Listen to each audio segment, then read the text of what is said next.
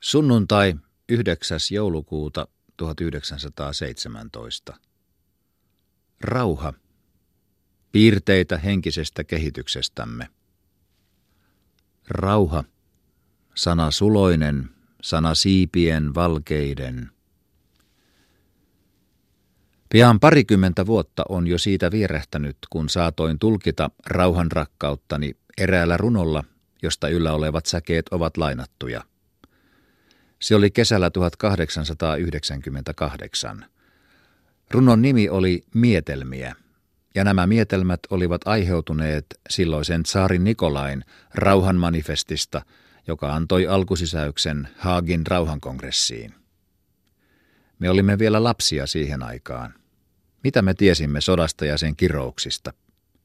Kaikki uskoivat yhteiskunnalliseen edistykseen ja kansanvalistukseen – eikä ryssäkään ollut vielä maahan tullut, vanhojen miesten lausepartta käyttääksemme. Mitä me tiesimme kansallisuuden tuhoamisyrityksistä silloin?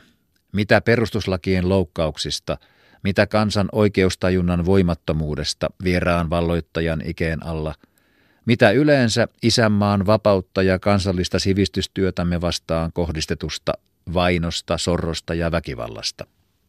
Ja mitä kansalaisvapauden sorrosta. Mitä valtiollisesta vakoilusta, mitä kotitarkastuksista, mitä mustista miehistä, mitä sanomalehtien lakkautuksista ja maanpakoon ajamisista. Taivas päilyi pilvettömänä meidän päittemme päällä, ja maa, ikivanha maa, seisoi järkkymättömänä jalkojemme alla. Somer soitti hiekka helkki alla askeliemme. Me miestyimme hiukan Bobrikovin vuosina. Hän oli Suomen kansan suuri valtiollinen kasvattaja. Hän opetti meille, ettei ollut keisarisanojen pyhyyteen luottamista, ettei pienten kansojen rauhallisinkaan sivistyspyrkimys eikä enkelimäisinkään viattomuus painaneet mitään maailmanpolitiikan vaassa, milloin suurvaltojen edut ja kansalliskiihkoinen itsekkäisyys vaativat niiden hävittämistä. Mutta nuorukaisia me olimme vielä siihen aikaan.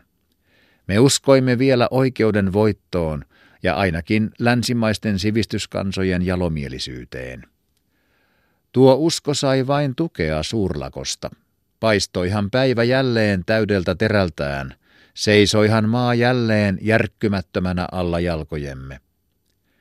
Vain ne, jotka näkivät pitemmälle, pudistelivat päätään ja viittasivat tuokioksi väistyneihin, mutta ei näköpiiristä poistuneihin ukkospilviin.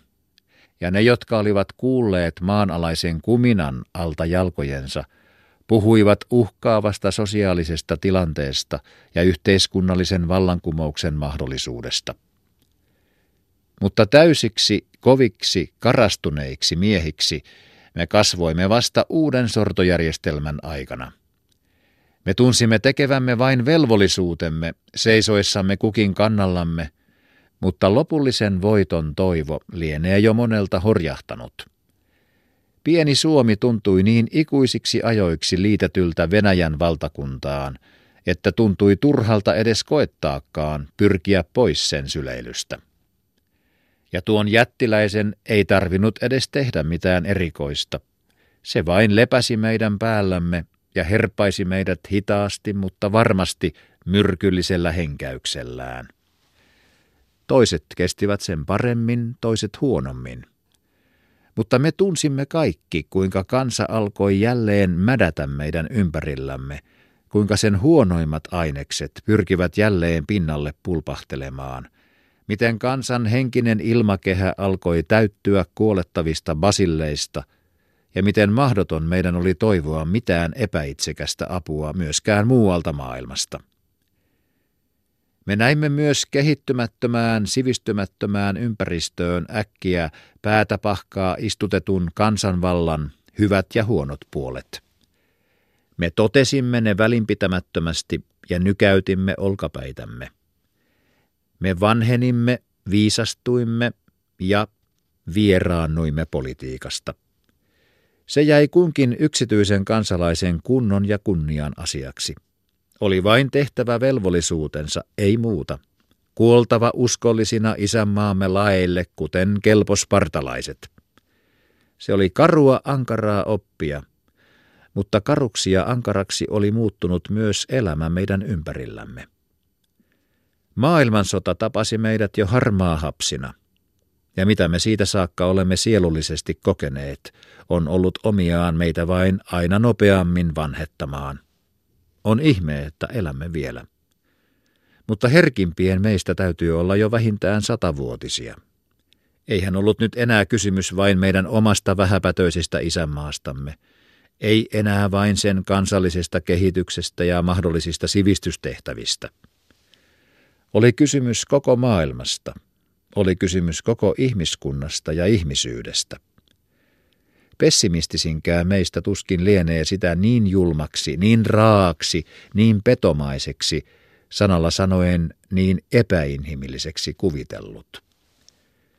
Ja monet meistä huomasivat silloin kauhulla, että koko nykyaikainen sivistys oli mennyt harhaan, että niin sanottu luonnontieteellinen maailmankatsomus tai mekaaninen tai materialistinen, miksi sitä vain sanottaneenkin, oli ihmisen, elävän ihmisen, koneiden, myöskin hirvittävien murhakoneiden ylivaltaan orjuuttanut että pelkkä aineellisten etujen tavoitteleminen oli saattanut kansat ase kädessä kylmien kauppa- ja teollisuusetujensa puolesta taistelemaan, ja että yksipuolinen isänmaan rakkaus, ilman sitä täydentävää ja avartavaa ihmisyyden tuntoa, oli saanut heidät kuin sudet toisiaan raatelemaan.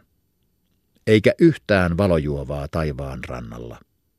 Kaikki vain maailman myrskyn pauhinaa, kaikki vain ukkosta, salamoita ja niiden välillä pilkko pimeää. Mykistyivät silloin tiede ja taide, vaikenivat silloin myös kaikki vienommat sävelet sydämissämme.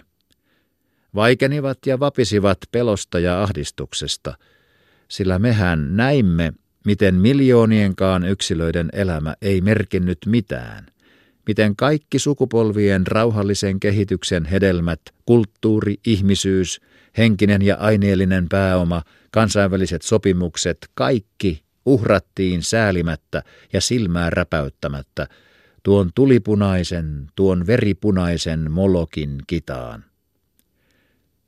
Kaikki meidän yksilöllistä elämäämme ja samalla myös koko ihmisyyden ihanaa tarkoitusperää kannattavat pylväät – tuntuivat järkähtäneen juuriltaan. Oli kuin olisi meidät äkkiä jostakin toisesta onnellisemmasta olotilasta syösty pelkän tuskan, pelkän kauhun, pelkän raakalaisuuden ja petomaisuuden maailmaan. Sitä on kestänyt jo neljättä pitkää vuotta. Sehän on kokonainen iankaikkisuus.